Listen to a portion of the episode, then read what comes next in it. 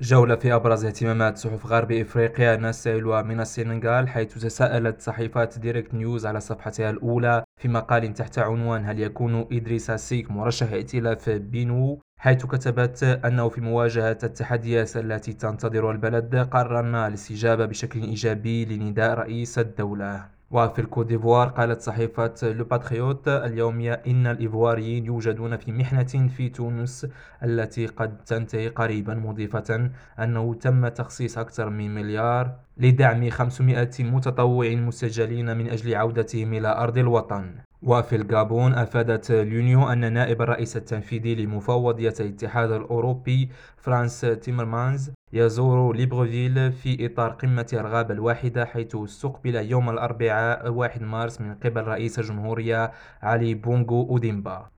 وفي نيجيريا كتبت صحيفة The Nation أن الرئيس المنتخب بولا أحمد تينوبو قد طمأن شباب نيجيريا الذين خصهم باهتمام كبير.